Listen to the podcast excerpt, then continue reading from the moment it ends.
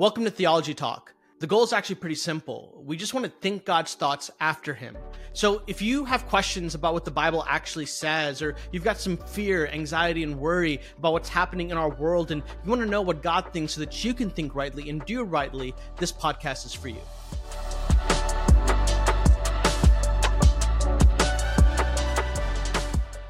Okay, so who's the greatest of all time? Michael Jordan or LeBron James? Uh, here's another one. What is the most superior device? An Android or an iPhone? Uh, how about this one? Um, what is the most successful or most important superhero franchise? Are you a Marvel person or a DC person? Uh, here's another one. Um, are you more of a mountains person, like like vacation, yes, let's go to the mountains, or um, nah, miss me with the mountains. I think I would rather be at the beach. Give me the beach and the ocean. Like like what would you rather have, the mountains or the sea and the sand? W- which one are you? Now, inevitably, already, probably in the comments section and, and all the places that you can respond right now, you have strong opinions. For instance, um, if you have wisdom, you know that Michael Jordan is the greatest of all time. There ain't no uh, debate about it. Now, I know all you LeBron fans are out there. You're like, hey, Joel, that's not fair. Look how long he's played. Look, like, hey, I'm not going to hold that against you. Absolutely. Longevity is super, super important. Um, but you know who never saw a game seven in his entire career? Michael Jordan. You know who lives to play in a game seven and lose for the most part? LeBron James. All right, I'm gonna leave it at that. Okay, um, iPhone, Android. I mean, we can go on and on. You'll have a very specific kind of feeling about it, and if you encounter someone who has the opposite feeling about this, then that person and you will inevitably disagree.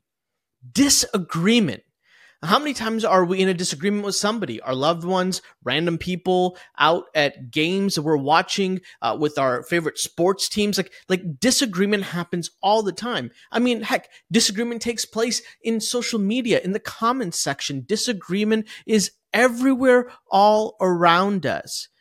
You know what I think is absolutely fascinating to me? Um, people can disagree about all these things. Are you an MJ LeBron, iPhone, Android, seas, uh, mountains? You know, like you can have all kinds of disagreements. And then at the end of that, it'd be like, hey, you want to go and grab dinner?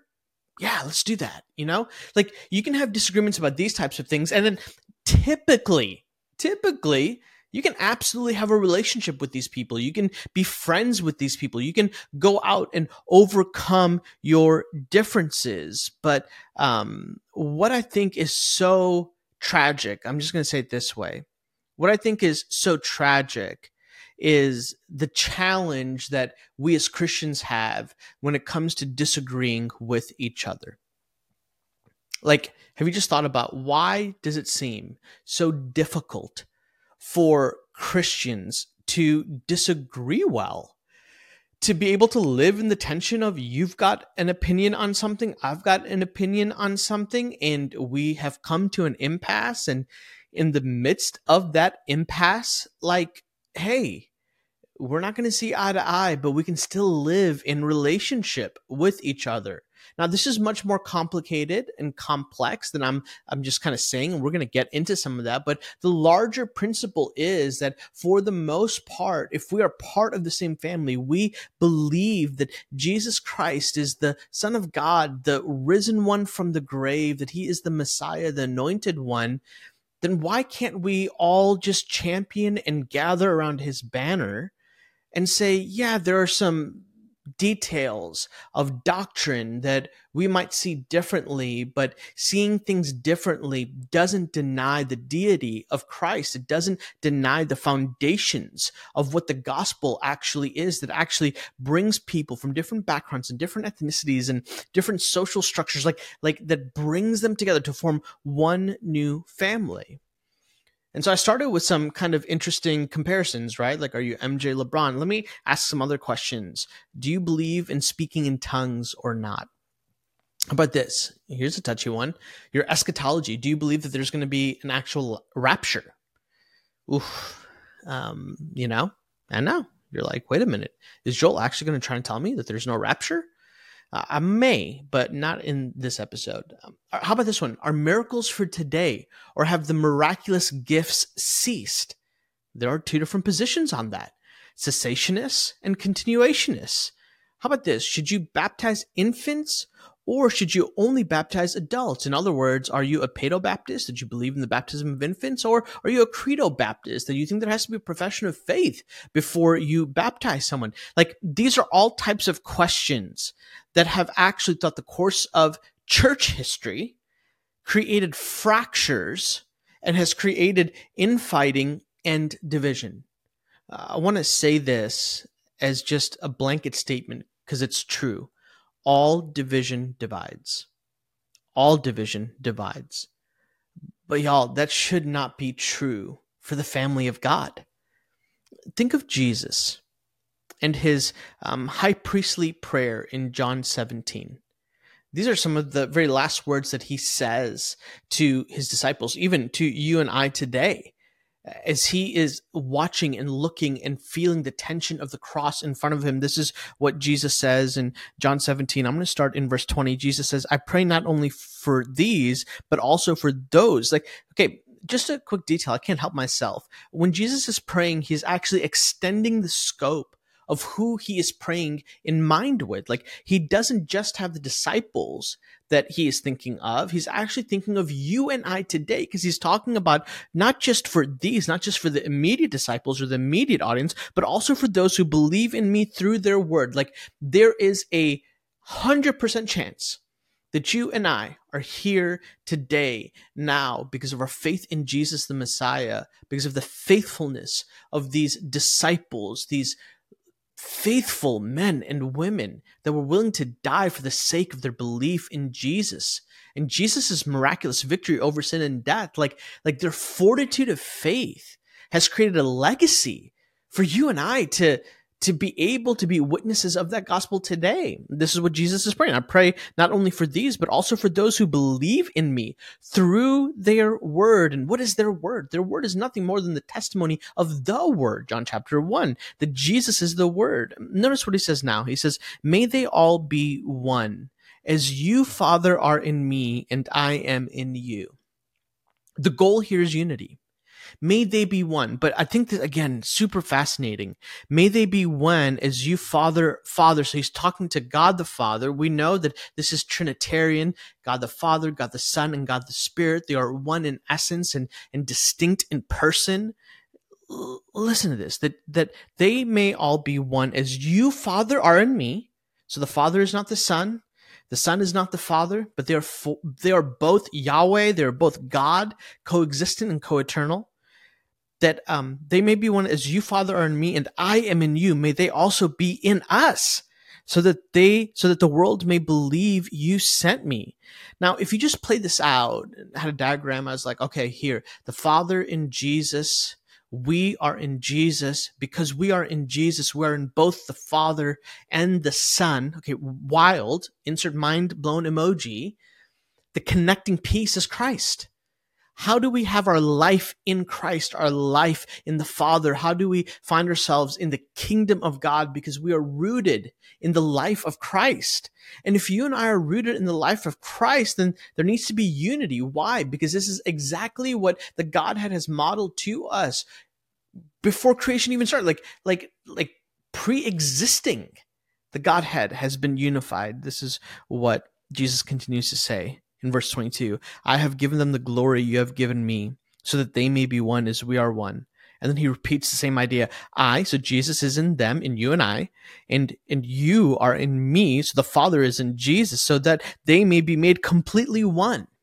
This unity is for oneness that the world may know there's a cost and a consequence to our oneness. The, the opposite is also true. There's a cost and a consequence to our division that the world may know you have sent me and have loved them as you have loved me. I think what's so important here is to see that the type of unity that Jesus has in mind is a type of unity that retains your distinction individually and uniquely and celebrates that distinction within the unity of the family of God.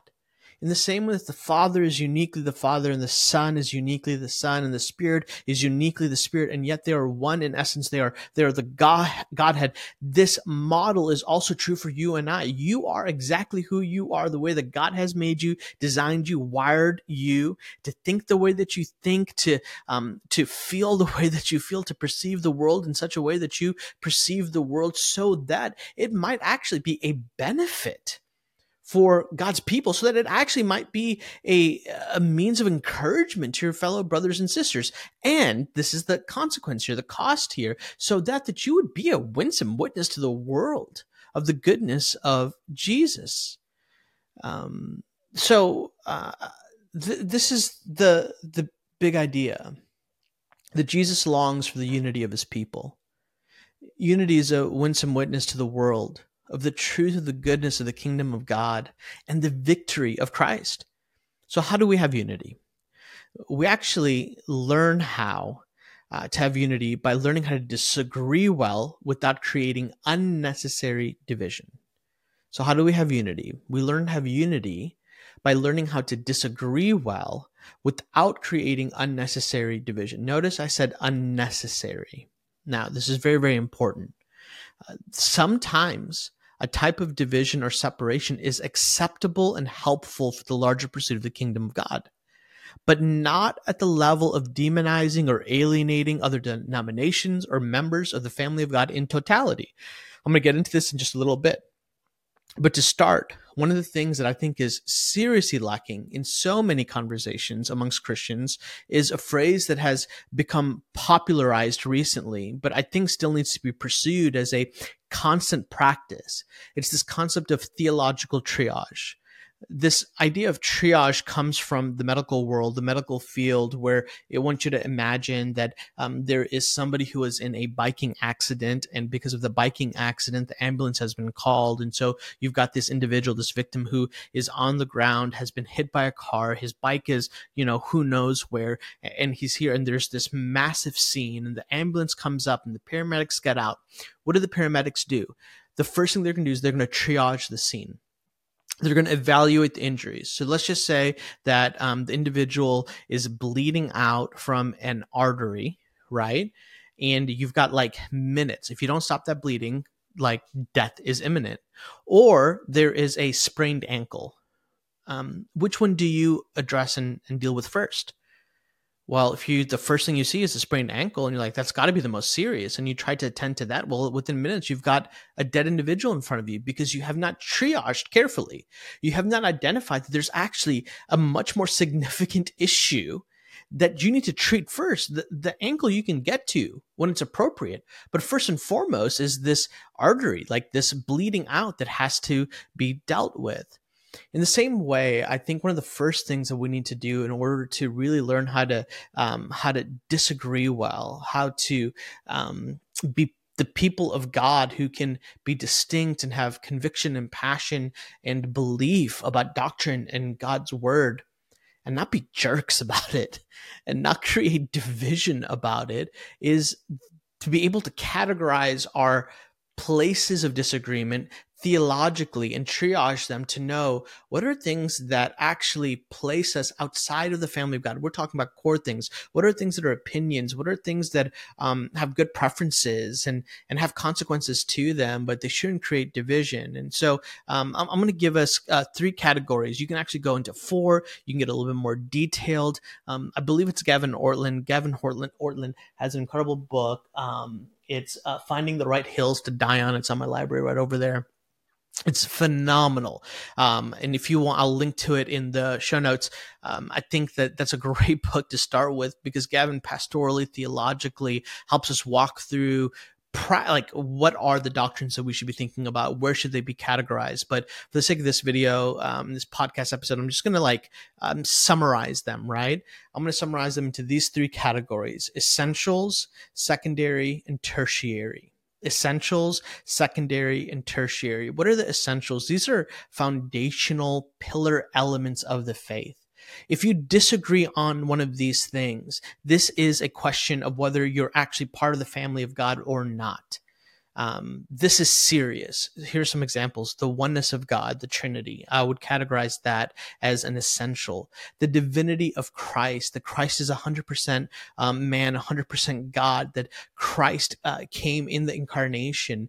Um, he lived a, a perfect life. He did not sin, and yet he died on a cross to make atonement for our sins, um, being essentially the Old Testament scapegoat so that our sin would be placed upon him, that we would gain his righteousness. He gets our unrighteousness. And yet, because he's the perfect, spot, spotless Lamb of God, um, he is victorious over sin's henchman, death himself and in so doing invites us into new life with him so the divinity of christ. Um, the other one is the inerrancy and the sufficiency of the scriptures that god's word is breathed by god, god himself that he has directed human authors in order to pen these words in such a way that they will bring us life and holiness and lead us into living and walking in the ways of christ. Um, that the only way to the father is through the son jesus um, this is salvation, issues of salvation, that there is nothing that you can, you and I can do in order to grant ourselves salvation. We can't work to achieve it.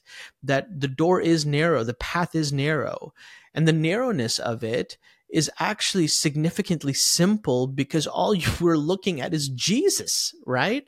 So these are these are what I would call essential. There's more there. These are essentials. If somebody comes up to you and they're like, "Hey, I don't believe that Jesus actually um, uh, conquered sin and death. That's red flag. That's not red flag. That's like the house is burning down, smoldering. Okay. Um, serious things that change our level of intimacy and, and, and fundamental fellowship. The next one is secondary. Uh, the, this is what, what I talk about when I say sometimes division might be necessary or a type of separation might be necessary. The secondary category is where I think denominational um, context, uh, networks are so helpful because you can disagree on these things, still be part of the family of God. But for the sake of unity in general, it's probably good that um, you gather with those that hold the same position as so uh, not to create strife or disunity. Things like the nature of baptism, right? Um, uh, infant baptism or adult baptism, depending on where you land. If you're like credo baptism, adult baptism all the way, you might land with a more Baptist leaning denomination. If you're like, no, paedo baptism all the way, like covenantally, you might land with Presbyterians or others that um, denominations that see validity uh, scripturally, theologically in infant baptism. Um, uh, eschatology, where you land eschatologically in your view of end times and how that plays out. The nature of spiritual gifts. If you're a continuationist or cessationist, if you believe that the, all the miraculous gifts of the Spirit are still active and present today, or if you believe that those gifts have died out, the miraculous gifts have died out after that first century with the apostles. Like, depending on where you land on these secondary issues, there might be prudence in a separation in terms of you know i'm going to go to this church here because i am personally as a and us as a, a family we're convinced theologically of this area. And because we want to fight for the unity of god's people and don't want to create chaos or disunity in other places we're going to find ourselves um, in this denomination or this type of church. And there could be wisdom there. Or you could be called to go to a place for all kinds of other reasons and you find yourself disagreeing on secondary issues. But if you find yourself called to a church and you disagree on secondary issues, think about John 17. Pray and fight for unity, which means don't cause dissension you know have conversation share maybe your thoughts um, but be wise on who you're sharing with and the level of maturity that these individuals might have or might not have in order to engage in such a way that it won't create chaos or dissension inside of the church. And the last one is tertiary. Um, these are things, honestly, like we shouldn't fight about, we shouldn't bicker about. Have your opinion about it, great. But man, please, for heaven's sakes, please do not create disunity over these things. I might even go so far as to say that intentionally causing disunity over these types of things is sinful. Um, what are tertiary types of things? The vibe or the aesthetic of the church building. Do you like pews? Do you like a gymnasium? Right? The style of music. Are you a um, full band type of person? Are you a um, pipe and organ kind of person? Like um, uh, and this one it kind of flows between secondary and tertiary tertiary but like liturgy maybe you know are you a fan of a more liturgical kind of formal you know? Um or or not like man um be committed to unity and be okay with your preferences being pushed on because that's actually a path of humility that actually leads to sanctification. There was a long period of time in my life personally, in our family's life, that we were a part of a church. This is over a decade ago that we loved, we were members of, we served at, that I had secondary and tertiary differences. Like, like just, but for so many other reasons, the, the, preaching of the word, the community that was there, uh, the way that this church community loved my wife and my children. I was traveling quite a bit in that season. Like all of those reasons were like, no, we belong here. And while we're committed to being here, I'm going to learn as much as I can about these things that I don't agree with theologically that are secondary and tertiary. And I'm going to do my very best to, in the areas of disagreement, have right conversations with right people to really kind of iron sharpens iron and to grow. And at the end of it, like have coffee, be in relationship, be in small group, like fight for that sense of unity. Um, and so, um, understanding, having this kind of understanding of where the dis- the discussion places us in terms of the essentials and the non-essentials will actually frame how you and I pursue the conversation with the people that we're disagreeing with and what the implications of that disagreement are. Here's an example. Disagreement on essentials requires separation. So that first category in terms of if you're actually a Christian or not, if you're within the family of God or not but disagreement on secondary issues may lead you to find your place in a particular denomination while still being in the family of God, universal. And then disagreement on that third level, tertiary, probably shouldn't create any separation, but just an agree to disagree situation and fight for unity. Um, a couple things that you want to be thinking through as you're navigating disagreements theologically um, biblically. One, seek to understand and learn the other position first, and and have a desire to be able to explain it better than the opposition. If you can't do this, right? So, for instance, if you have really strong opinions on um, on your eschatology and you believe in the rapture, you're like, absolutely, there's going to be a rapture. Um, and it might be, you know, um, a pre trib, post trib, whatever it might be and you disagree with the amillennial position, just as a summary, the position believes that we're living in the millennium right now, that there is no second um, or intermediate rapture, that when Jesus comes back a second time, that is the rapture, like Jesus coming back to establish his kingdom. So if you disagree with that p- position, fight to be able to articulate that position better than the people who actually hold that position. And here's just my personal thought and suggestion to you. If you can't do that, you probably shouldn't be critiquing it publicly. So this by itself actually will create a boundary on whether or not you should publicly do this or, or not, or it's invitation to in privacy, seek to learn, pray, seek the Holy Spirit, grow in your understanding, um, so that when you do engage in this disagreement, you're thoughtful, you're kind and considerate, and you have a real understanding of the opposite side. Um, here's the next one we want to critique the argument, not the person. When you critique the person in the process of critiquing the, that argument, it's a technical term called ad hominem. Um, why make it personal? Why go there? You know, uh, attack the argument, the thought, the idea itself without attacking the person. If you find yourself having to attack the person themselves, again, just me here, I kind of hold to the view that if it requires that, then the substance of your actual argument against that position is probably not that great in the first place. If it takes low, like like having to go against somebody's um, like personhood, like if you have to make it personal. Here's the next one. You want to ask yourself this question: What will this disagreement produce? What is this disagreement going to produce?